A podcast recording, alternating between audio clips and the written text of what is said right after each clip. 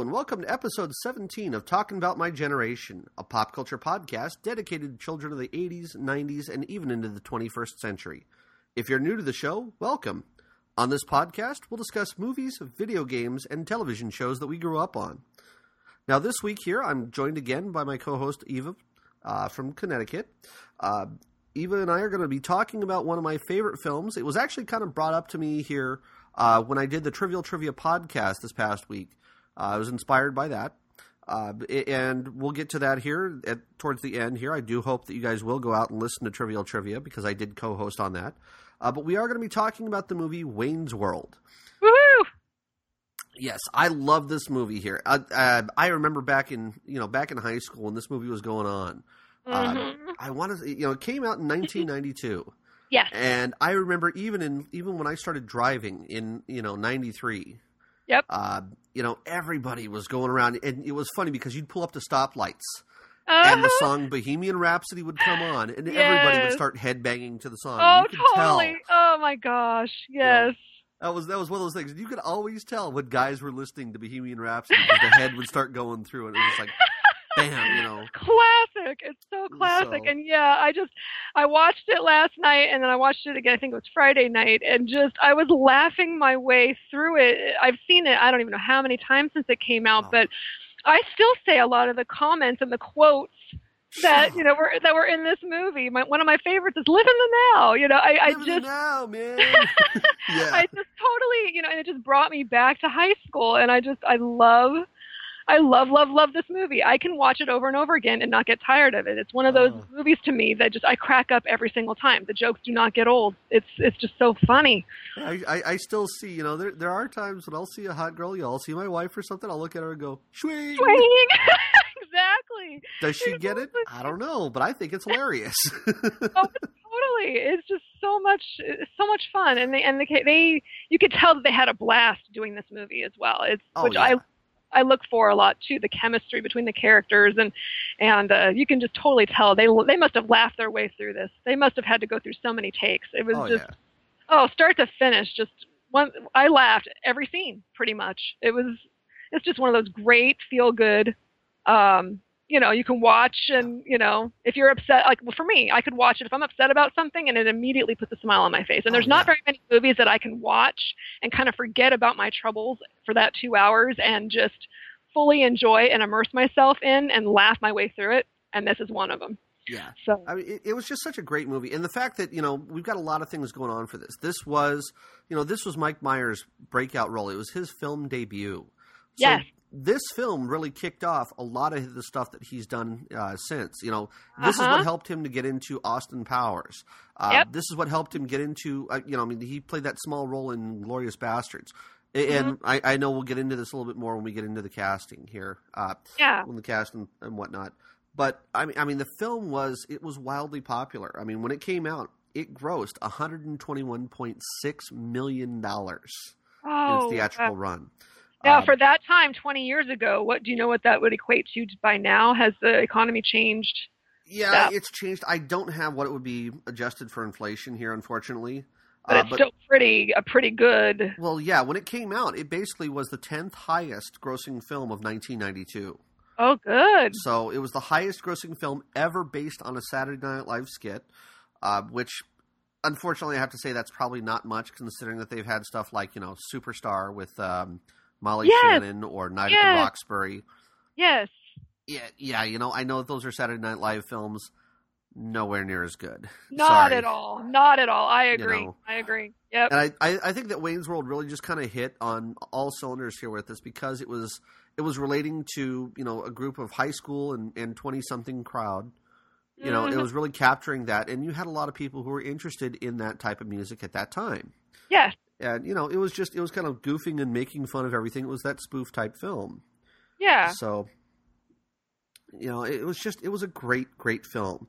Uh, but we'll definitely get a little bit into this here. Uh, let's go ahead and we'll jump into the cast a little bit. We'll talk about who's in this film here and kind of what you know where they've gone from here and what they did, Yeah. what roles they played here. Alrighty. So we're going to start off. Mike Myers, obviously, I mean he's he's one of the stars of the film. Yep. He is Wayne Campbell.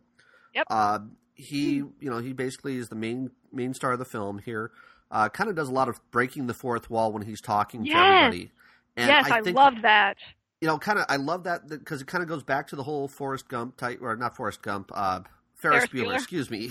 Uh huh. And, and I'm beginning to wonder if that's just kind of an Illinois thing because Yeah. you know, he broke the fourth wall. You know, that's where Ferris Bueller was based, was in Chicago. I thought that was weird too. I, I kind of picked up on that. I was like, huh, Illinois. I wonder, Yeah. yeah. Hi. And, and of course, the one line that I remember from this movie Hi, my name is Wayne Campbell, and I live in Aurora, Illinois. Uh huh. Yep. Yep. So, but I mean, he's played so many other films. I mean, he had, uh, you know, as I mentioned here, he was, uh, you know, he's been Austin Power. hmm You know, he's been Austin Powers in all three of the movies. The, you know, the first one, Spy Who Shagged Me, and Goldmember. Yep. Uh, you know, he was uh, he was Charlie MacKenzie in the So I Married an Axe Murderer, which is another great Yes. film if you've never seen it. Yep. Uh, he was the voice of Shrek in all four of the Shrek films, which was actually kind of funny because he was not actually the first person to pick it up and do that. Uh, Oh. They had actually done some recordings with Chris Farley as Uh-huh. being Shrek, Really? and then Chris Farley went and died. You know, he had his drug Oh. overdose and died. So they were Yeah. trying to figure out how they were going to fit the rest of this in, and so Yeah. they brought Mike Myers in. They said, "Well, can you do you know?" Give us some ideas as what the character is going to sound like, and Mike said, "Okay." He started Yeah. doing the Scottish accent, kind of, kind of what he did for his character in So I Married an Axe Murderer, and kind of Mhm. threw it together. And all of a sudden, boom! Shrek is born, and it's become so popular that they had four films about it. yes. Uh, and then one of my favorite roles that he's done. It's a very small part, and it's actually I, I really kind of liked it because it was a more serious role. Uh, the only other time I've seen him do a serious role was in '54. Uh, Mhm. but this one here, he plays as uh, General Ed Fenech in Inglorious Bastards, and I never saw that. it, it's one of these things. It's Quentin Tarantino film. It's Yeah. you kind of blink and you miss him because he's not on screen for very long. He's on. He's in the movie for about I want to say five ten minutes at most. Oh wow. Uh huh. But i and if you don't look carefully, you wouldn't Uh-huh. recognize him because he's Oh. not playing a funny role at all. I mean, it it, Yeah.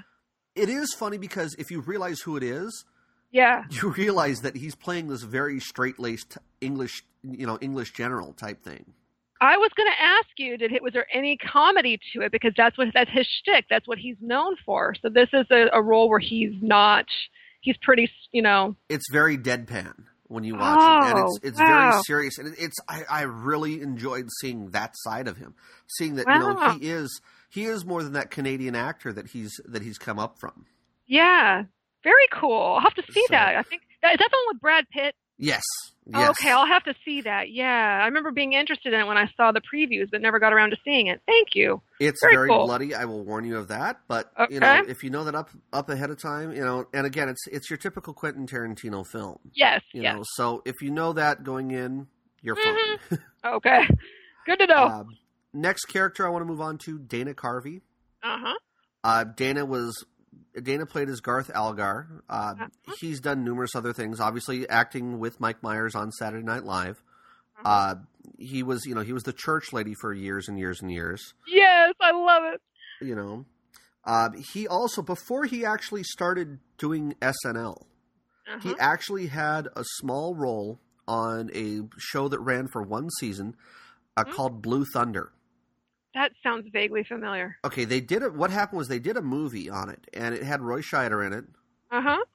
and or, or not Roy Scheider. Oh God, the guy who was in Jaws. I can't for the life of That's me remember Roy. That's that's that's Roy Scheider. Oh, it is okay. My Yep. mistake.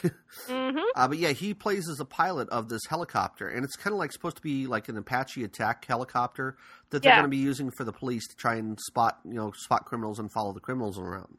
Ah. Okay, so Uh-huh. the what happened was that the TV series originally the movie had Roy Scheider and had uh, Daniel Stern in it, and Okay. when they came back and they redid the TV series, uh, Dana Carvey picked up and he was playing uh, Daniel Stern's character, and he was he was Oh. Clinton Jaffo Wonderlove on the TV series. Now, Ah. Jaffo in the movie originally stood for just another fucking observer. It- it- you know, it was a rated R movie, so they called it just another fucking observer. Yeah. In the TV series, it was just another frustrated observer. Oh, there you go. You know, obviously they couldn't use the F word on TV, so hey, there you go. There you go. Uh, but he also appeared at, he also appeared in uh, Master Disguise as Pistachio Disguisey. uh-huh. Uh, Maurice L. Pogue in the movie Clean Slate, which he basically goes through. Uh, every every day he wakes up and he he can't remember who he is. It's it's kind of like how Oh. Fifty First Dates was. yes, I was just thinking that. Yeah. Kind of the same thing, and, and he finally starts. He thinks that he's somebody else each time he wakes up. So oh wow. you know, and then of course he was the referee on Little Nicky. Now, Mhm.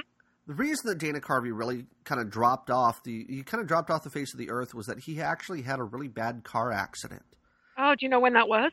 Um, I want to say it happened in like I want to say it happened like ninety eight or ninety nine. It Oh, happened wow. after Wayne's World two. Um, oh wow. and he was he basically just kind of fell off the face of the earth for a while, and he was recovering, and he Uh-huh. didn't really want to get his face put out there. You know, I mean, I mean, the guy almost died, Oh and wow. he's he's come back. You know, I mean, he he looks good now. He's he, you know he's recovered from it, Yeah. but he's still you know he's only recently started really putting himself back out. Did Um, his face get really damaged? Did he have a lot of like reconstructive surgery type of thing? No. Was it that? Oh, no, it wasn't like Mark Hamill or anything like that. Oh, but okay. he's you know he's come back from it and, and he's he's just recovered. But you know it took a lot out of him, which I get. You know, oh, totally. Yeah. so you know I mean he's he's recovering from that nicely, and uh, yeah, obviously he's starting he's trying to build himself back up. He's doing a lot of stand up now. Uh, that's really kind of where his his thing is. And if you ever heard him do some of the stand up, he's hilarious. I love him for that. I think I have caught it. And is is he fairly? He's not very like obscene, is he? Is he fairly clean? He's pretty clean. I mean, a lot of the stuff Pretty that he clean? does, he does a lot of impressions. Um, Uh huh. he does there there are some things that are a little off color but i mean it's he doesn't work very blue Yeah. uh, you see him he did one where he was uh, he was doing an impression of Hugh Grant picking up a you know when Hugh Grant had his indiscretion with picking up a um, yes. hooker Yes. yeah he ha- he does he does a joke about that and he he imitates Hugh Grant to a T so oh, that's awesome. I'll have to check that out. Um, moving along down through the cast list we have Tia Carrere uh huh. who uh yeah Yeah. Yeah, she she I will give her this. She looked good when she was younger. Yes. Uh, not one of my Uh, favorites. You know, I, I yeah. she always plays like the sultry Asian type. Yeah. Uh, you know, okay. She doesn't do it for you. No, sorry. You know, She's a beautiful. She was a beautiful woman. I will. I will say this. She had a banging bod, and she did have a. You know, she was very, very pretty in Wayne's World. I don't. I'm, I know she's been in other things, but I can't place her. uh, But well, now, she's one of those like you know we, we we talk about the actors and actresses and how they age over time, and she has not aged well. She's still attractive. Like I was telling you yesterday, I think she's still attractive by like normal quote unquote un Hollywood standards. But she's put on weight. Her skin is kind of bad. I don't know if she, you know, is on some sort of medication because she looks really bloated. Um, but the That- pictures I've seen, uh, the pictures I've seen of her now, I'm just like, no, definitely not. I don't know if she's working anymore. yeah, uh, I, I would probably I'd probably say that a lot of that might be due to uh, her Hawaiian background. You know, I mean, because hey, I'll, let's face it. You know, most of us Hawaiians, you know, me being one of them, um, they tend to get to be about 350 pounds. They they get pretty, yeah, yeah. So, So, it, know. it could be maybe she has some kids and just didn't, you know, bounce back from it. I'm not Yeah. really sure. Um, but she's still attractive. I will say this. I, in my opinion, she's still attractive, but not Yeah. what I would say, you know. And even like we were talking in the previous podcast about like Molly Ringwald and how she's aged. You know, it, it's Yeah. kind of like that, where she, you know you can still see they're still recognizable, but they have not aged as well as you would think no. then it, then again, you know, I have to give him props for that because it's obvious she hasn't had any sort of like plastic surgery or. Botox or anything like that. So I have to, you know, give props where that's due. You know. Yeah. Now, with with regards to Tia Carrere, um, most of the big things that I was able to that I remember her from, Uh huh. uh, she plays. You know, she plays in that sultry Asian type role, as I mentioned. Uh, Uh-huh. she played a, as Jingo Asakuma in Rising Sun with uh, oh, okay. Uh, Wesley Snipes and Sean Connery. Okay. I never um, saw that. Yeah. Okay. Yeah, she played as Monica in the Pauly Shore Suckfest Jury Duty. okay. Yes. Ugh. Okay. I remember. Yeah, that was awful. Yeah, Yeah, it was just okay. it was bad. And then of course awful. Hmm. in you know one of the hot one of the hot films that I remember from like I want to say 94 95 uh-huh. uh, she played as one of the bad guys in uh, True Lies. Uh, yes, she played that's Juno Skinner. right. Yes. Okay. I knew that I I couldn't place her anywhere else, but I knew that I'd seen her. Awesome. Yeah. Yes. Very cool. So, uh, moving down the line here, next person we're going to talk about Rob Lowe. Mm-hmm. Uh, Rob Lowe played as Benjamin Kane, who was Yep. he was the sleazy guy who kind of came in and tried to buy out Wayne's World show. Yep. Uh, to use it for sponsors, and he was basically an advertising asshole. That's all I'm going to say. he played that beautifully, though, didn't he? oh Oh, God, yes. I love it. I cracked up. He he was great. Yeah. Now he and Mike Myers apparently, I guess they like you know they're they love working with each other because they went on to do uh, you know they they went on to do two of the uh, Austin Powers movies. He showed up in Spy Who Shagged Me as a younger version of Number Two. Uh huh. Uh, he also showed up in in Goldmember again as a younger version of Number Two. mm-hmm. Uh, he was Soda Pop Curtis in The Outsiders, going Uh-huh. you know way back. Yep. Uh, he was Billy Hicks in St. Elmo's Fire. Yep. Uh, more recently, he was uh, Sam Seaborn on the TV series The West Wing. Rob Mhm. McCallister in Brothers and Sisters, and Yep. then of course I'm going to touch on the indiscretion that he had in 1988.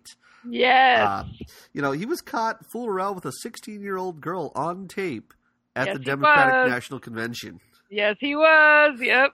I remember that. We were what sixth grade at that time, but I remember that was Yes. a huge scandal, and I, I Oh, remember yeah. because I, I remember thinking he was a hottie, so I remember watching everything he was in and paying close attention to that, and, and being very disappointed in my man Rob. Yes.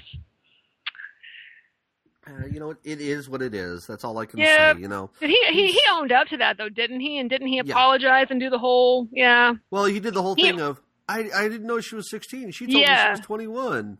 Uh huh. Come on, dude. Really? Yeah, yeah. Although you know, sixteen-year-olds can play themselves up to look older. I, I'm sure I probably did it, but still, yeah, Here's the thing. Here's the thing. Especially if you're famous, if Yeah. you think that that might possibly be a bad thing, yes. if you Don't do it. think that you might possibly get caught, yeah, don't. Don't do it. Don't. Exactly. But he seems to be pretty much. I mean, since that, he's kind of redeemed himself. I think he's happily married, and you know, you don't really hear about him in the tabloids or anything bad about him at all. So, I mean, in that Yeah. sense, he has kind of redeemed himself. He's kind of Yeah. come back. He's a success story. So, I'll give him that.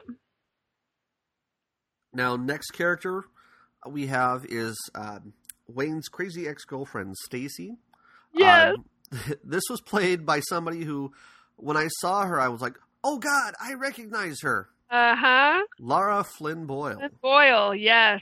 Um, she's probably best known for her roles as the villainous Serleena in Men in Black 2. Uh-huh. Uh, Donna Hayward in the TV series Twin Peaks. Yep. Uh, which, God, I love that show when it was on. I've they- only caught a couple of episodes, but I remember I did like it. You- Yeah. You, got to get on Netflix, girl. Yeah, I'll you. have it's, to. it's on have Netflix there. So I'll have to. Uh, she was also Helen Gamble on The Practice. Obviously, Yep. people remember her from that. And then Monica Mon- ugh. Monica Mancuso on the TV show Las Vegas. That's right. She's done a lot. hmm What what found what I found funny was that I didn't realize she had freckles. Oh, yeah. Apparently, she covers them up with a ton of makeup. Yes, because you could see it in Wayne's World that she Oh, didn't yes. touch up. Yeah, it was You know, bad.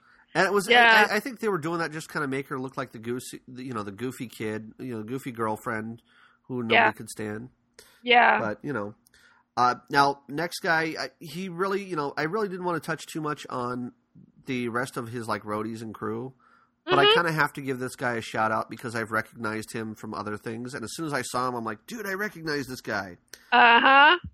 Michael DeLuise. Yes, This I wrote Dom- that down. Yes, Dom DeLuise's son. He plays as That's Alan. Right. Yes, and Uh, I have a I have a question about that. Did he play on Twenty One Jump Street too? Yes, yes, he did, and it I thought so. It, wa- uh, he actually played with his brother Peter on Twenty One Yes. Jump Street. Daniel pointed that out. He we were watching and he's like his brother played on Twenty One Jump Street. I said I think it's him that played on Twenty One Jump Street. He goes no, it's Yes. his brother that played on Twenty One Jump Street. They both did. Oh, They also they yeah. also both played on SeaQuest uh, 2032. yes, they did. Yes, They were Oh, uh, one was they were supposed to be like genetically engineered. One of them had you know Michael DeLuise had gills and he could swim underwater. yep. Uh, and then his brother was supposed to be like this genetically engineered guy who Uh-huh. was he was supposed to be like super strong, but they kind of made him out to be almost like a simpleton. I vaguely remember that. Yes. So you know, I mean, it was it was good, but it was hilarious because I remember in SeaQuest 2032 there was one scene Mhm. where Dom DeLuise shows up and he's supposed to be like some sort of some sort of scientist or something, yeah. and Peter looks at him and uh, Peter and Michael are standing there next to him and they go, you know, I always wanted, you know, Peter's character has he was basically a test tube baby that was born and never really had a father, and he goes, you know, it would have been nice to have had a father. You Yeah. probably would have been a nice father. You seem like a nice person. And Dom DeLuise looks at him and he goes, "Get away from me!" How cute. I mean, it was hilarious just Oh, to see That's it. so, great. you know, but the fact Very that you know cool. Michael DeLuise was in this film. He also, uh, you know, he was on Twenty One Jump Street. He was on SeaQuest Twenty Thirty Two, and I also do want to mention he was the bad guy on Encino Man. Yes, he was. I You know, he remember was- that. He was the jerk that who was was a beating stinker. everybody up. But Yep. you know, I, I give it this because it was it was one of those movies that you know it was Brendan Fraser's first appearance. yeah. Everybody remembers Brendan Fraser. Mhm. Sean Astin was in that film, you know, and of course it was you know it was a Pauly Shore vehicle, but Yeah. you know, hey, we'll leave it at that. hmm Uh, you know, moving on here. Now, this next guy, we mentioned him a while back on National Lampoon's Vacation. Yes.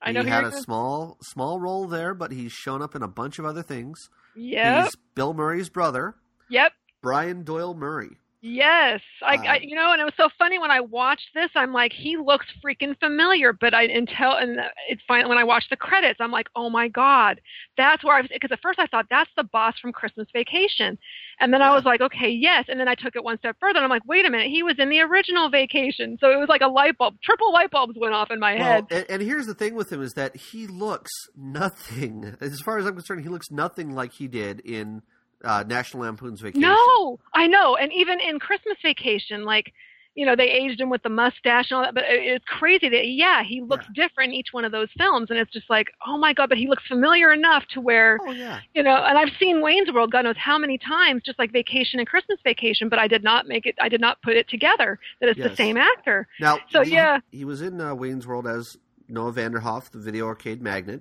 Uh, Yep. he was also in. He was also Buster in Groundhog Day. Yep. Uh, he uh, he also showed up as you know I mentioned about uh, National Lampoon's Vacation. Yep. Uh, he's also for those of you who have kids and you've probably seen SpongeBob SquarePants. hmm Uh, Brian Doyle Murray has voiced the Flying Dutchman on SpongeBob SquarePants. ah, that's right. His voice does sound familiar. Yes, Uh, I know he's this. also been Captain Knuckles on the marvelous misadventures of Flapjack. Very cool. So you know, just a little bit. He does a lot of voice acting. You know, I mean, but yeah. again, you see his face in a lot of stuff. Yeah, you really do. And I, you know, it's like, like I was saying, like the boss in Christmas Vacation, Chevy Chase's boss. You know, he you could tell he, he it's him, but it's easy to miss it because he looks Yes. different, you know, in every movie, and it's just like wow. But now that I, you know, and I look at him, and I totally see his brother Bill Murray in him, you know. Oh, but yeah. it's isn't Well, that and- crazy that And I hate to say this, but we're probably going to have a bunch of stuff come around Christmas time that's going to have him in it because I want to cover Scrooge, which was one of my favorite Christmas movies. oh yeah, He uh-huh. played as Earl Cross in, in Scrooge. Scrooge, yes. So you know Oh. we'll probably cover that. We'll probably cover uh, you know National Lampoon's Vac- Christmas Vacation when we get to that point. Mhm. Uh, but there's there's God, there's so much, and we're gonna have to. He's we're gonna be done a running out of time lot. for that. yeah, he's done a lot of stuff. Very cool. so, uh, moving on here. Uh, next guy, he's another great character actor that you always recognize him from things, Mhm. but you don't really know his name. Guy's Uh-huh. name is Kurt Fuller. Uh, he Yes. plays as Russell Finley, Benjamin's assistant in Wayne's World. Yes, I was trying to figure out where have I. He's been in everything. Yes, he Yeah. showed up in Ghostbusters 2 as Hardemeyer. yes, Uh, he was Walter Ribbon in The Pursuit of Happiness. Uh huh. Uh, he was Detective Barton in, in Desperate Housewives. Uh huh. Uh, he's played as Zachariah on Supernatural. Yep. And he played. uh, He's currently playing as uh, Coroner Woody Strode on the TV series Psych. Okay. Okay. He's just a little little note there for for what he's done. Uh huh. Uh, next character we have Chris Farley. Uh, Yep. He played. You know, I, I want to mention him partially because this was also uh, Chris's first film debut. Uh huh. Uh, he was the well-informed security guard at the back of the Alice Cooper concert. Well informed, yes. You know, and he got his start with Myers and Carvey on SNL. Uh, uh One of my favorite roles that he did on SNL was "I live in a van down by the river." Uh huh. Motivational speaker, you know. So, Yeah. You know, he also did, he also played as Tommy in Tommy Boy, Uh uh. Mike Donnelly on Black Sheep, Haru in Beverly Hills Ninja, Uh uh, and then of course one of the last on-screen roles before his death, he played as Bartholomew Hunt in all in Almost Heroes. Mm-hmm. So, and, and of course, like I mentioned before, he originally was supposed to be the voice of Shrek, and then ended up dying. So yeah. that's why Mike Myers stepped in. Uh, hmm Now, a couple other characters we do have. I'm, I'm going to try and round this out here with just a few more, obviously ones that we recognized. Uh, next one here, I saw this guy on screen. And I looked and I go, Yeah. "Holy crap! Do I recognize this guy?" Uh huh. Uh, he was the bouncer outside Yes! of Gasworks. yes. tiny. Meatloaf. Yes, Yes, I thought. And, You know uh, what? I was hoping you were going to catch that because Daniel was the one who pointed that out to me. He's like, "That's Meatloaf." Oh my god. yeah. You know. uh, Yep. I, I totally did a double take. I'm like, "What? Wait, hold on." So Yeah. yeah, Meatloaf, you know, aka Marvin Lee Aday. That's right. Uh, he made a cameo in this movie, just like some Yep. of his other roles. He was Robert Paulson in Fight Club. Uh, Mhm. He was Eddie in the Rocky Horror Picture Show. And then, of course, he came back to play another character named Eddie uh, Uh. in an episode of House uh, MD. yes. So, I mean, he doesn't play a whole lot of roles, but I mean, he he's actually a pretty decent actor from what I've seen. He really So- is. He's been in a yeah everything I've seen him in. He's he's done a really really good job. You know, and then of course he's had all of his "Bat Out of Hell," "Bat Out of Hell" two albums. You know, the guy's a decent singer, but you gotta kind of have to like him for what he is. Yeah, I mean you have to be into that genre and Yeah. uh, absolutely. Which I I like his music. Um, but yeah, I I say I, I'm even more impressed with his acting than I think I am with his musical. I think a lot of people are, which is you know, Yeah. that's fine. Mhm. Uh, next guy up, we have Ed O'Neill. Mhm. Yep. Uh, you know, everybody Hilarious. recognizes Ed O'Neill. You know, he's he's got that distinctive face. yes. Uh, I'm going to go through some of the stuff that he did. Uh, he was in a short-lived TV series, uh, Dragnet, where he played as as uh, Sergeant Joe Friday. Uh huh. Uh, he was in K9 with Jim Belushi. Mhm. Uh, he played a neighbor with a bad case of fibromyalgia on John from uh, Cincinnati uh, on Oh. HBO. Uh huh. Um, he also he's been more recently here on Modern Family, uh, playing as Jay Pritchett, who's married Yes. to Sofia Vergara, or at least Mhm. his character is supposed to be married to Sofia Vergara's character. Uh huh. Uh, when my mom mentioned that show to me the other day, and I, I got to bring this up here because it was hilarious. she says that uh, she said that there's a scene in in the show where uh, they his neighbors come to him and he meets the new neighbors and they go, "Oh, you must have a parrot." Parrot? what are you talking about? Oh yeah, we hear the parrot screaming, "I Poppy, I Poppy." It's when he and he and his wife are supposedly having sex. So oh, that's funny. I- I'm like, "Oh Oh. God." Oh no. you know. And then, of course, the most famous role that that he's done. Yes. You know, I'll let you go ahead and say it, Eva. Married with children. That's right. Yes, Al Bundy. Al, Al Ted Bundy, you know, yep. Yes. Oh, So, great show. Great Still show. remembered from that, and and that's a show we will definitely have to cover here at some point in time in Oh, the future. I would love to. I would love to. So, yes. Uh, I, I do want to throw in here as well the, the quick mentions uh, for Robert Patrick. Uh, he basically reprised his role as the T one thousand from Terminator Two. Yes. Uh-huh. Uh, you know, he had just a quick blurb here. He's done other things as well: Striptease, uh, Double Dragon. Uh-huh. uh, you know, uh, just just a few things. I mean, you know, that I can think of off the top of my head. mhm. But and then, of course, last but not least, we have the great Alice Cooper. Alice Cooper. yes. Do we need to say more on Alice Cooper? I Alice don't think Cooper. Nope. so. Uh, so what we'll do here is we'll go ahead and we'll give a quick rundown of the plot of the movie. okay. Uh, and I'm going to try and be as quick as possible. Do a you know like 60 second synopsis if I can. Here's the plot. Wayne and Wayne and Garth are doing a they're doing a public access show in their basement in Aurora. Uh, this guy named Benjamin comes out and he sees them doing this thing, and he's like, "Huh." And he's trying to pick up something that you know, a vehicle that he can get advertising for uh, for his new for his new sponsor for uh, Noah's Arcade uh, for Noah Vanderhoff. And he's talking with Noah Vanderhoff, and he says, "You know, I, I, I'll get you something. Maybe we'll do a TV show type thing. We'll get you some ads there so we can pick it up." Yeah. And he's looking for a vehicle to get kids interested, and so he sells Noah on this whole idea. And then he then he and his girlfriend uh, happen to be seeing it, and they're like, "Oh, this is what we should do." They pull it together. They they basically buy the show for five thousand dollars a piece. You know, they pay ten thousand bucks to Wayne and Garth to buy the show Mhm. And they're going to reproduce it and and they're going to say that they're going to have a sponsor. Well, Wayne and Garth aren't keen on this idea after they've bought the you know after they signed the contracts and they've bought the show. Uh, you know they they are going to keep him on as hosts and and they're like, dude, we don't like this guy. We're not going to sell out to, you know, we're not going to sell out to the man. Uh-huh. Uh, now, also during all this here, they have Tia Carrere who shows up with her band. Wayne Wayne and Garth go on to see. Uh, they go to Gasworks and they actually see Crucial Taunt, which is the name of Tia Carrere's band. And Mhm. Wayne is like Wayne falls instantly for. It's love at first sight type of thing. Mhm. Uh, you know, they kind of go back and forth and they're bouncing forth on this.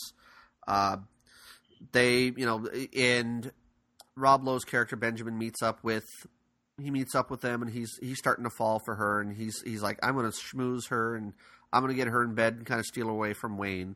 And Yeah. it's like okay, you know, he's working on it. He sends Wayne off. Uh, he sends Wayne, Wayne and Garth off to go to the concert uh, with Alice Cooper, and meantime, he's putting the moves on her Yeah. and it kind of goes through everything. He kind of screws him out of the show. He fires Wayne because Wayne is making fun of the sponsor, Yeah. and Wayne basically just doesn't want to play. And so he's like, "Okay, screw you, get out of here." Fires him. They all start to walk away. You know, he and he and Garth have a fight, and they're you know they're like, "Okay, I'm done," and the show starts taking the spin down. And then Wayne Yeah. decides that he's going to try and recover everything. He's going to try and save his girlfriend. You know, save his relationship with with uh, Cassandra Uh-huh. and he goes to Cassandra's shoot. He starts telling her about how she, you know, how you know I love you and all this, and uh, you know the whole Oscar moment scene, splashing Yeah. water on his face. I never Yeah. learned to read. well, is that all, that all that true? Well, yeah, except for the learning, you know, not learning to read part. Yeah. Uh, so, but I mean, they go through all this. You know, they finally go through. Garth meets up with Wayne. They reconcile their friendship. Uh, you know, they go through and they decide that they're going to try and pull everything together to get Cassandra's band a record deal with Mr. Big. Because Yeah. they remember from the concert at Alice Cooper that Mr. Big was going to be going all through Chicago area, and so Garth figures out how to how to beam the signal down into Mr. Big's satellite on his car Yeah. and they broadcast this thing. And record producer, record ex- executive Frankie Sharp shows up. He pulls up in his limo, checks it out, and he says, "You know, they this is where it kind of takes a whole turn. Yeah. They, sorry, Mhm. they end up doing a." Uh, they end up doing this whole ending where Frankie Sharp says, "You know what? I'm sorry, you're just not what I'm looking for." And it's like, oh my god, what just happened? They have a short in, in the basement. There's a house fire. You see Wayne carrying Garth out, and then you see next thing you see is you see Rob Lowe and Tia Carrere on a beach. You know, yeah. and, and I'll, I'll admit she looked pretty damn hot in that bikini. oh, she sure did. Okay, oh. she had it going on there, and I was like, oh shit, you know. So, yeah. Oh, yeah. But you know, they go through all that. Uh, you know, Stacy shows up and she tells Wayne, Wayne, the reason I've been moody is that I was pregnant. Yeah, I What? loved I loved the end, how they had like Yeah. the alternate endings. It was great. they stop and they go, okay, you know, so this is the mega bad ending. How about we do Scooby Doo next? And they go through the entire Scooby Doo thing. They have, you know, Old Man Withers. They rip off his mask and see him. They're like, you know, they rip off Rob Lowe's mask and they find out it's Old Man Withers. And they're like, uh-huh. oh, dude, Scooby Doo ending was awesome. Let's do the mega happy ending now. and of course, everything works out, you know. And then at the very end, they're like, they're they're making fish faces and all that, and that's how the movie ends. Uh-huh. Pretty Great. simple. movie. But Great you know, movie. just everything about this captured, it. and, and there was just Oh. so much about this movie that was perfect.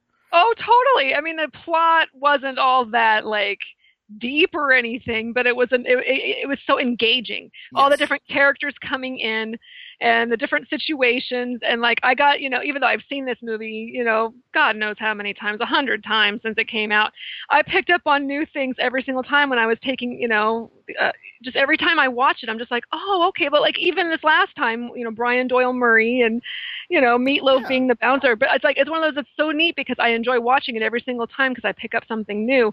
But it just all the different quotes in the movie that was the main thing for me was all the expressions you know Oh, i remember God. going through going through high school and everybody was saying swing and excuse me baking powder i mean it just every Yes.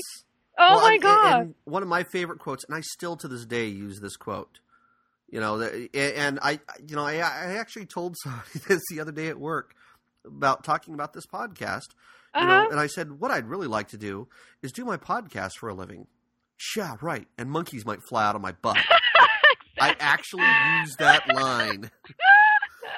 So you know, i love it oh even now, you know, live in the now you know, even now, 21 years later, this Oh thing my still God. applies. The show oh it totally applies. does So, i love it i smell bacon anyone else smell bacon Oh, you know I love pigs, pork products, yes. You know, yeah, ha, ha. I used to say the same things to cops when I was your age. I know. I just, oh my god! And what I loved about it too is that it incorporated things. It's almost like a timestamp because if I were to show my daughter, because Christina was kind of in and out of the room, uh, my 12 year old was in and out of the room when this was on, and I would have loved to have sat her down.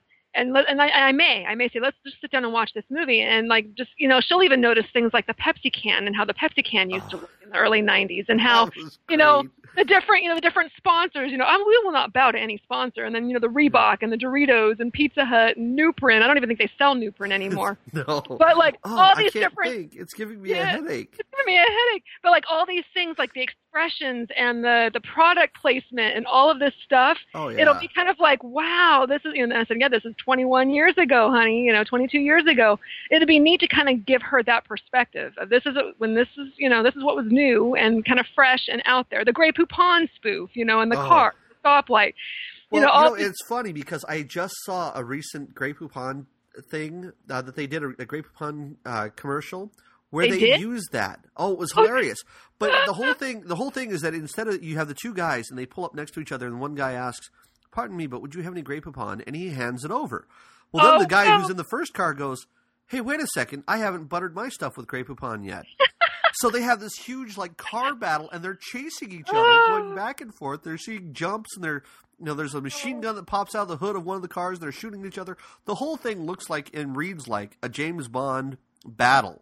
Oh, these- that's this Grey hilarious. Poupon. It- It's hilarious to see Oh. I didn't even know they still sold Grey Poupon. I mean, I've oh, never Oh, yeah. bought it, so, but that's go. I mean, but just seeing all these things and kind of, oh my God, this was what was really cool and big in the early '90s, and even like the Pepsi can, I was tripping out. I'm like, oh my God, this is you know all these things that just. So I like how they used the current in products and Yes. and uh, and so, you know what I mean. They made it. It, they, it, it was like I said. It, It's like a timestamp for it. Okay, this was this Yeah. was early '90s. They used music that was popular, and you know the outfits, you know, were, were indicative of that, and all the Oh, yeah. product placement, and just yeah, it was very. And they even, I, I think, in my opinion, you know, this movie did kind of set, you know, like those quotations we're talking about. We're Oh, still yeah. saying I'm 20 some odd years later. So this definitely was groundbreaking in that regard. That there's Yeah. a lot of expressions that uh, you know I still use. well, and this know. was this was right up there in you know the teen the teens and twenties Yeah. uh, genre of things like Bill and Ted's Excellent Adventures, which Yes. I, I do want to talk about that later, and we'll we'll Yes. definitely get to that in a future episode. Mhm. Uh, but I mean, it, it casts right up there, and it kind of opened the door for a lot of these things. And this is really Oh, kind of the whole. I mean, yeah, we had teen genre movies back in the '80s, but it was Yeah. nothing like this. no, it was different, and I loved how he broke the fourth wall, and Oh it was. yeah, And I have to say, you know, I, I like how he did that, and I even like how um, Garth did it. I think he only did it twice. I think he, only broke the fourth wall twice in the entire movie. Could be that's wrong. something. That's something I'm going to kind of use as a segue into our trivia thing because that's the one of the first Yeah. things I have in trivia was that Uh-huh. there's a scene where you see him, where you see Garth, and he he drops his pencil and he goes, "Excuse me, I just dropped my pen," and Yes. he reaches down. And he's like doing the whole nod thing where he's trying to get camera to follow him. uh-huh. He goes down. He starts talking about this episode of Twilight Zone.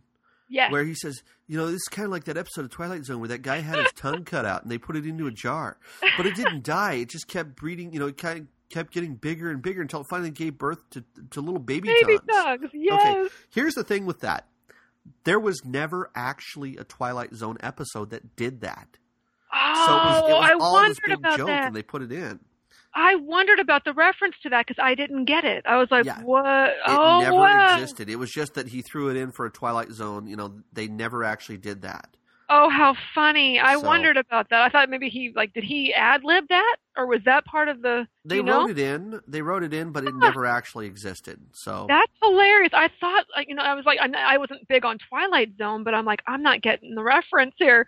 How about that? Yeah, Now- but at that time and one other time, I think at, at um at Benjamin's house when he invited everyone over and ordered Chinese food. I think that's the only other Yes. time he, he he broke the fourth wall on that. and they start walking through the house and they start seeing the Mhm. books on how to pick up women and Yes. know, the condoms. was- and he goes, "Ew, rib for her pleasure." Ew.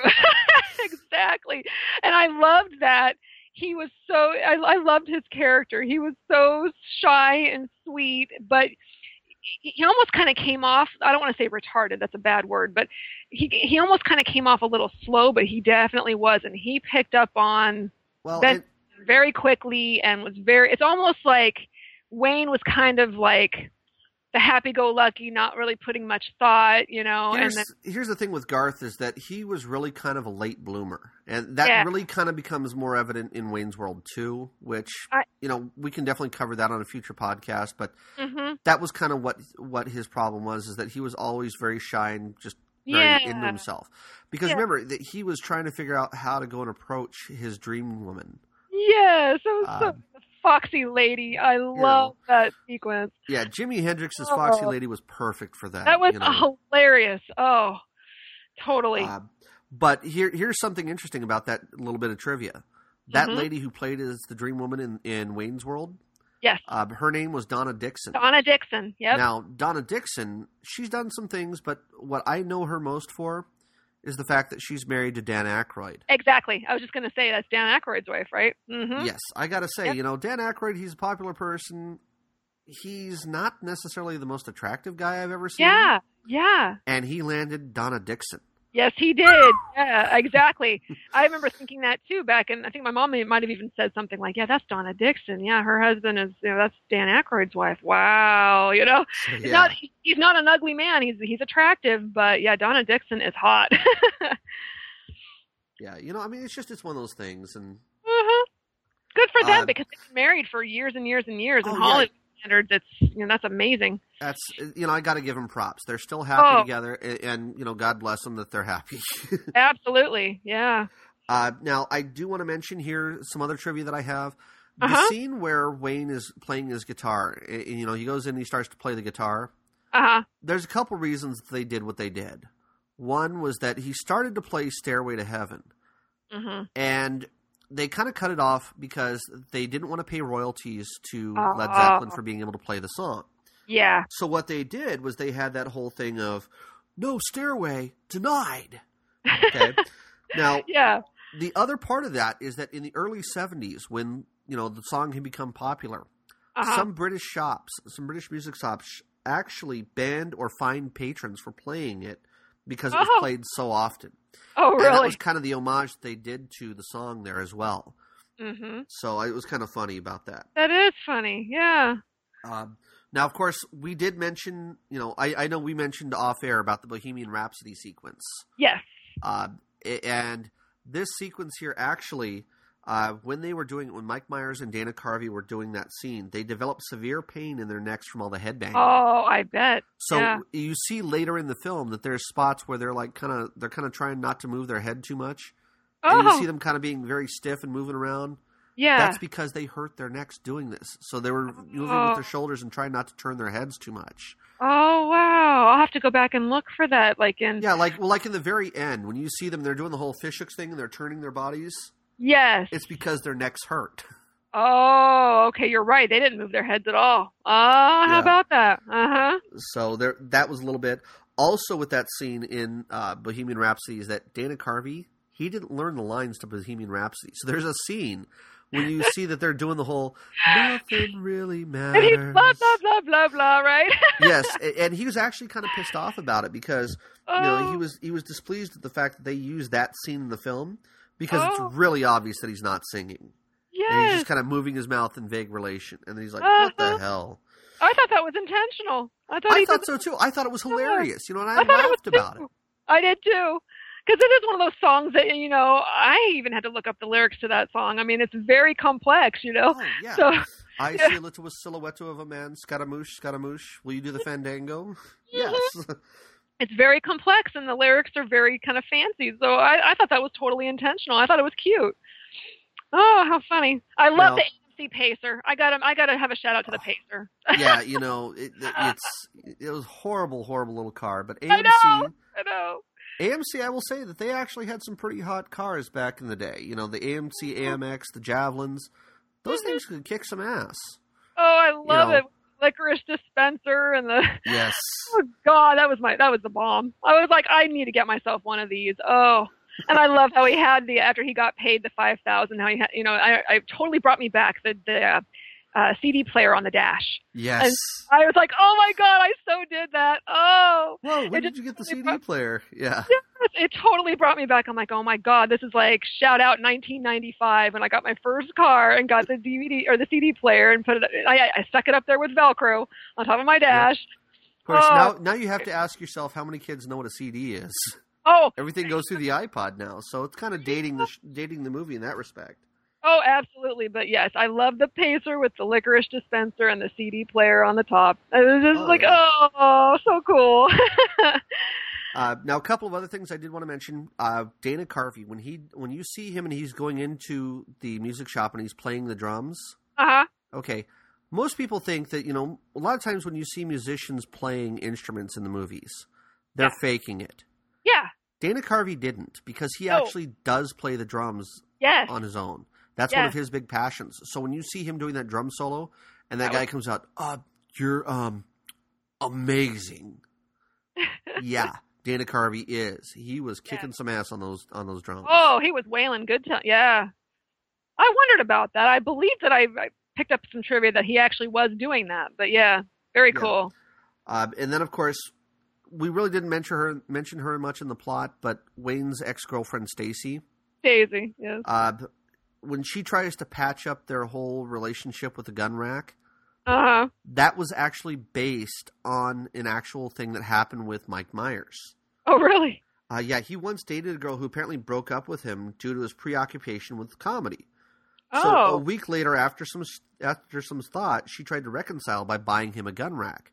Now she thought it was hilarious. She thought that you know it was going to be a big joke, yeah. and she hoped that Mike would appreciate it. And Mike was like, "Dude, this isn't funny." Yeah. And so you know he put that scene into the movie. Oh. His ex kind of viewed the movie with her new steady boyfriend, and she was Oh. pissed off, royally Oh. pissed off about this. yeah. Uh, but she was, you know, she was also shocked to see that the main characters were referring to her as a psycho hose beast. Psycho Hose Beast. Yes, that's Um, another quote. And later it. after this, I mean, you know, after that came out, Mike did, you know, he found out that she was pissed off, and he did try to reconcile with her, you know, and apologize and everything. Oh, that's good. You know, it was kind of one of these things.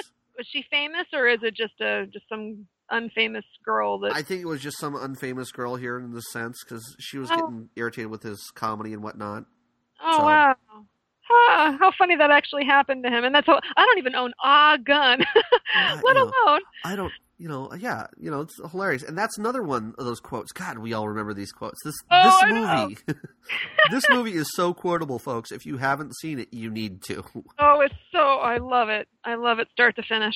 Yeah. Now, one last thing I did pick up for this film, uh, Wayne and Garth, when while they live in Aurora, Illinois, hmm not a single frame of film was shot in Aurora. Really? They shot it, uh, you know, they, they shot it in Arizona because there's a scene where you see them uh, where they're laying on the uh, hood of their car and they're looking up at the plane that's flying overhead. Uh And they look out in the distance and you see hills and mountains in the background. I yes. Okay, if you've ever been to Chicago or anywhere near Chicago, It's not like that. The tallest hill I think is probably like 50 or 150 feet. Okay, Yeah. there Yeah. ain't nothing. It's flat. Yeah. There are no mountains in Illinois, folks. Uh, how funny. so one of those things that you know I picked up and I caught that and I'm like, yeah, this isn't taking place there. you know, my first thought when I saw it, I'm like, this looks like they're filming it off of you know out of the back of LAX or something. Yeah, so there actually is in Aurora, Illinois. Then, so that's Yes. not that's not fiction. Oh, okay. Yes, it, cool. it actually does exist. It's it's about 35 miles outside of Chicago. Uh huh. Very cool. So, well, I think that pretty much wraps up what I've got here. If you've got anything more that you want to add, Oh, I just wrote down like just memorable quotes, memorable scenes. Like, um, I noticed like a little bit of trivia. Uh, Terry, one of the band members, did you notice that like all he says throughout the entire movie is "I love you, man." I I never even noticed that until watching it again. But I was watching his character and I'm like, all he says is "I love you, man." How freaking hilarious! And he goes and gives everybody a hug. I love you, man. I thought that was kind of cute. and he's they're Uh, driving the they're, they're driving the bus trying to get over to Yeah. the house, and he's I love you, man, and almost causes you, an man. accident. Just Yeah. say thank you. just you know, they all know how to handle it. Just just Yeah. acknowledge it. Just say thank you. Um, and I'm trying to think. Oh, my favorite favorite scene is the scene where Stacy's riding the bike past Wayne's house. and the neck brace, riding the bike. She's like, "Hi, Wayne. Hi," and like oogling him, and then Smack. doesn't smacks right into the car, falls over the car, and then comes back up, and they're like, "Oh, she's okay," and she just kind of giggles and walks back. Every time I see that scene where she hits the car, I just die laughing. It's just absolutely one of my favorite scenes And in that then of entire. course they go right back. Game on, game Game on. and you can see when it pans into uh, Mike Myers, and he's laughing so hard, and it's like he's trying to contain it, but you can tell that he's just he wants to crack up so bad. Oh yeah, And it's just oh, I was just I, I just thinking to myself, my God, I mean that had to have been a stunt double, but oh of course, just- of course it she was. pulled it up so brilliantly, and it was just like oh, that's just so great. Um, and then also when they're doing, I think it was when um, after um, they had gotten bought out and they were um, in that new fancy studio or whatever, and they were, hi, you can be magically whisked away. You know, we're in the Yes. studio, be magically whisked away to Texas, and they were like doing gonna, the you know, impression. I'm gonna pull out my gun, you know, or, you know, they're New York. I'm gonna pull out my gat and go see a Broadway show. Hawaii, Mukalaki Hiki, come on, you want to lay me? Or I- Delaware. I hi. I'm in Delaware. Delaware, I, yeah. I loved that. I laughed my way so hard through that scene when they were in, in every state that they said they made fun of it, and it was so freaking funny. Um, and I'm just trying to think, like, yeah. Um, I don't know if you caught this. A little bit of trivia in the very beginning, the very opening scene with Rob Lowe and the and the girlfriend there. That Ione was Sky. Uh, Ione Skye. Yes. Yes. And of course, she was in Say Anything, and I'm sure she's been in a couple of other things. But that's she was in uh, Four Rooms with um, Madonna and a bunch of other people. It's it's one of these movies that you need to see. It's a, it's kind of an ensemble movie. yeah. Uh, it's a Robert Rodriguez film. Uh huh. Uh, it basically has four vignettes that kind of take place over the night of New Year's Eve. Mhm. Uh, it, it's I, I I don't want to spoil it for anybody because it's just it's a great film and I laugh every time I see it. My mother-in-law did not like it. My sister-in-law did not like it. Unfortunately, Huh. I think it's hilarious just because of how it mixes everything together. But I mean, it's it's got a bunch of people: Bruce Willis, have Quentin Tarantino, um, uh, Salma Hayek makes a small appearance in in the film. oh wow. Uh, Is it? It's a comedy drama. it's a comedy. Yes, it's Okay. not something I would watch with kids because it is Okay.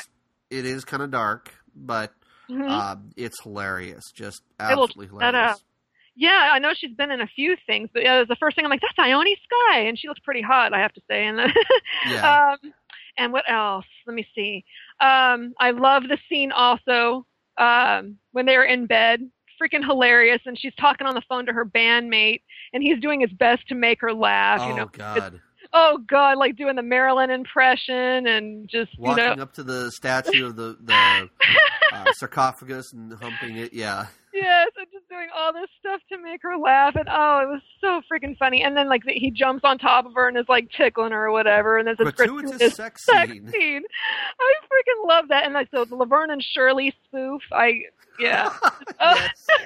on our way to Alice Cooper doing the Laverne and Shirley spoof, and uh, I thought it was cute too how you know they were talking to Alice Cooper after the concert or whatever, and they're thinking he's going to be some partying guy, you know, and they're like, "We're not worthy," and he's like lecturing them about Milwaukee, and I thought it was so cute. Well, You know, here he is, this you know big time rock star, and he's very knowledgeable about Milwaukee. I thought it was really well, cute. It was, I, it was was really kind of funny about that scene too, because Alice Cooper didn't know that he was going to be doing that when he showed up there for the set. oh really?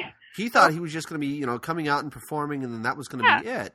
Yeah. And then they're asking him, "Well, no, we really want you to be in the movie. We we have some lines that we want you to say." And he's like, "Lines? Shit, Uh. you want me to you want me to memorize stuff? Uh, dude, you do know you're talking to a rock star, right? yes. you know, but Oh. he, he I think he did a great job of that, and people Really still laugh about that.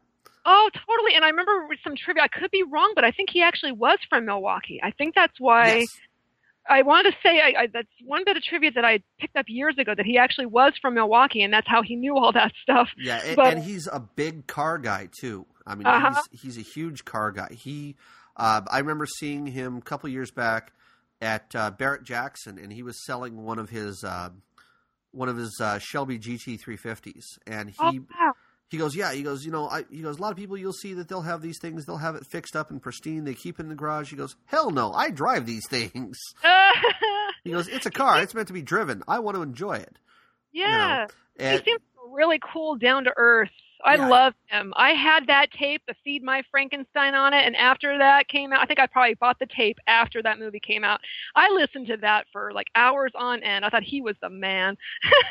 he really is. I mean, he's Oh. just he's a great, great musician. totally. But I just thought it was so cute, and he was so matter of fact, and it was meant to be. They played it so well to where it was almost like. Yeah, here he is, this big time rock star, and he's lecturing them about Milwaukee, and, and they're just in awe of him, and just We're the not worthy. worthy. We're not just- worthy. We suck. Oh, we suck. so freaking cute. I just, oh, I love this movie. Um, I'm trying to think what other scenes. Um, the note cards when they're interviewing when they're interviewing Vanderhoff. He blows goats. I have proof. This man has no penis. Victor boy, it just oh my god. So that's the one thing about the movie that I'm hesitant to show my daughter because he, there is some parts of it that are a little a little questionable for my I would have to say a sphincter says what? exactly What? exactly. A Uh. sphincter says what? What? What? Exactly. All right. All right. Oh, my God, that just I crack up every time I see that scene too with the note cards and just and he doesn't give a shit. He's there, you know. And as far as he's concerned, it's his show. You know, he's gonna do whatever. Um, Well, and that's kind of what they did. That was the whole thing with public access is that they, you know they said that they were going to be canceled, and Wayne or uh, Garth was flipping out about being canceled. He goes, "Wait a minute, you can't cancel us. We're public access." exactly. Yeah. It just oh everything about this movie. There was just so much. I love how like little things like uh, how Garth's dog had the same hair as Garth. Yes. you know, just and like how Ed O'Neill, you know, his character only talks about murder in every single scene. You know, Yes. It just and he's Why is it that a man, you know, if a man kills somebody in crime, you know, in you know the heat of battle, it's it's considered a hero. But if he does it in, in you know, when he walks in and sees another man in bed with his wife, it's considered a crime of passion. exactly, and he has a straight face when he does it too. It just Yes. everything about this, every character was brilliant. Every character pulled off their persona just brilliantly. I thought it they was had, just you know, they just had so much they put together for this film, and I, you know, Oh. just really hilarious. Totally. I mean, even down to like I was noticing, a, you know, again, I'm a girl and I notice outfits, but like Stacy with the Wayne necklace, and you know, just Mhm. all these little, all these little touches that just, you know, oh, I just cracked up, and I, you know. I love this movie. It's just, I, and one of my favorite quotes too, uh, besides "A sphincter says what," uh, at the very beginning when he says, "Hi, I'm Wayne, and I live in Aurora, Illinois, and everything." Yeah, I, I live with my parents. It's, I admit it's pretty bogus and sad, and I don't really have much in the way of a career. You know, I have an extensive collection of name tags. There it is. yes. that was the thing. All of us used to have that. You know, we were going to high school and we were working in food services. You- Exactly. You, you, had a ton of name tags. It- yes, name tags and hairnets. So I immediately gravitated to that too. You know, 16 years old watching this is just like, oh God, Yeah. so funny. Um, I'm trying to think. Oh, and I love how at the end you keep watching it and how it has the after credit after the credits are done. It, they, it pans in on them again and they talk to the you know they they continue the movie and talk to the audience at the end of the credits. So, like, nobody told us what we should be doing here at the end. Um, yeah, should we just yeah. like get up and leave, or or, Yeah, or is the camera gonna fade to black, or what? yeah. And Wayne's going on about, yeah, we hope you found this stuff, you know, informative and enjoyable and all this. And Garth is like, oh, I just hope you didn't think it sucked. You know? yeah. So it was cute how they kind of panned in at the end of the two of them, you know, talking after the credits rolled. And um, I also really liked how Tia Carrere sang all of the vocals and you know with the band. Oh about- yeah. Was that actually her band? Uh, I don't know if it was her actual band, but I mean, it was obviously her singing because Yeah. Ballroom Blitz is a Led Zeppelin song, Yes, and that was not Led Zeppelin singing it. Absolutely. And I thought she did a, a wonderful job. I, you know, she sang very, very well. Um, but I wasn't sure. I was like, I wonder if Crucial Taunt was was actually her band at that time. That's something we should probably research. I don't know if she was in the band or if they, you know, just grabbed a band and put her in it. But I thought she did really, really well. Well, if any of you listeners out there know, please Yeah. write in, let us know. You know, I'm curious. Tell us. We, we'd love to hear about it. So Yeah. take a look and find out for us. Mhm, absolutely. And other than that, um, gosh, I could go on all day. I mean, pretty much I can quote the entire movie, but Yeah. in the interest of time, I will not. But uh, yes, great feel good movie, and it's one of those you can watch over and over again and not get tired of, in my opinion. Um, everyone did an excellent job with their roles. Um, and it's just one of those that, yeah, it's, I think for the early 90s, it, it did uh, represent the time very, very well in a lot of different ways. Um, and honestly, I was going to mention the fashion. I did not find anything as far as the fashion that was really god awful to me. Um, It's surprisingly, you know they seem to have pretty timeless fashions for it. I mean, yeah, everything. and You know, the Yeah. khakis that you see. You know, Benjamin wearing khakis in the, the shirt. You know, the button downs. Uh huh. The the jeans and the t-shirt that Wayne and Garth were wearing. You know, Yeah. I mean that's pretty typical. You, you did see the one thing that kind of that I was kind of like, okay, that looks a little different was, you know, the flannel and then the band t-shirts, but you kind of Yeah. see that throughout grunge. Period. Oh, absolutely. Yeah, You which know. was very big at that time. But yeah, even uh, Tia's outfits were, you know, she had the, you know, she did have the jeans with the belt, which I admit, you know, I had the jeans with, you know, with the black Yeah. belt. Um, but really, it was not something that was really cringeworthy to me at all. It was like I dressed like that, and it was in the '80s. The fashions were so out there that it Yeah. just it's completely cringeworthy. But for the early '90s, I thought it was very representative and not really cringeworthy at all. I was pleasantly shocked when I evaluated all the outfits. I was like, really? It does, like you said, very timeless. yeah. So um, everything pulled together very, very well for this. Um, yeah, music, the soundtrack, excellent and Oh, excellent. I mean, the soundtrack we had, the soundtrack we had so many good songs. You know, I mean, you had Oh. Ballroom Blitz, you had, Mhm. um, you had Bohemian Yeah. Rhapsody, we Oh, yeah. had, uh, you know, Feed My Frankenstein. Yeah. Um, God, I know that there's more that I'm forgetting here that was good. uh, uh, the Jimi Hendrix, yeah. Oh Foxy yeah, Lady- Foxy Lady, of course. Yeah. Uh huh. Uh, oh, and, and of course, you know, I have to get a little nod to Mickey. You know, when they're, hey, Oh, yeah. Mickey, you're so fine, you're so fine, you blow my mind. Hey, Mickey, yes. You Love know, that. They're, they're doing that. I was, you know, I had to laugh about that. So That was great. Yes, I, I just I love everything about this movie. There is nothing I can pick apart at all about this movie at all. you know, and I know that there's going to be some people that are going to be like, I hated that movie. It was stupid. Yeah, oh, absolutely. Yeah. you know yeah. what? It was exactly what I expected for it for a summer, you know, summer brainless film. Yeah, from Saturday Night, you know, Saturday Night Live characters. Absolutely. It was, yeah, it's still one of the best Saturday night live Saturday Night Live films I've ever seen. Because oh, me too. Hands down. you know, what have you got? Ladies Man, Stuart Saves the World. Yeah. Uh, you know, Night at the Roxbury, as I mentioned. Uh, Yeah. Superstar. hmm You know, really? Come on, guys. Yeah. To me, those were just kind of stupid. But yeah, this Yeah. one, and I don't remember Wayne's World 2. I have it, but I don't remember it. It wasn't all that memorable to me, apparently. But to me, yeah, this is just the. Yeah, it- I love all the cameos in it. All the cameos worked out so well. Just everybody they brought in for this was just excellent. Yeah. So I think that pretty much sums it up for us here. We're going to go ahead and end this episode. Uh, I do want to thank you, everybody, for uh, listening to this episode of Talking About My Generation. Uh, please feel free to leave us feedback in iTunes. Uh, you can also send us a tweet. I am at S-P-R-Z-O-U-T, Sprout. I am at Mommy F3C Girls. Uh, you can also send us an email at mygenerationpodcast at gmail.com. Uh, you can find us on Facebook at Talking About My Generation. Uh, you can also listen to us on Stitcher if you want to go uh, listen to us uh, uh, via streaming app there. Uh, you can also visit us on mygenerationpodcast.com. Leave us comments there, suggestions, anything like that. we really do ask that you please go give us ratings on iTunes because it does help us in our standings. So if you would please. Uh, I'm going to go ahead and sign off the show here. We are going to put some sort of music in, but I'm still undecided as to what I put in here. Uh, I might be putting in either the Wayne's World that played at the very end of the film, or I might put in the the Bohemian Rhapsody clip. We'll, I'll see what I find here. So I think that pretty much says it all. All right. All right. Thanks for listening, guys.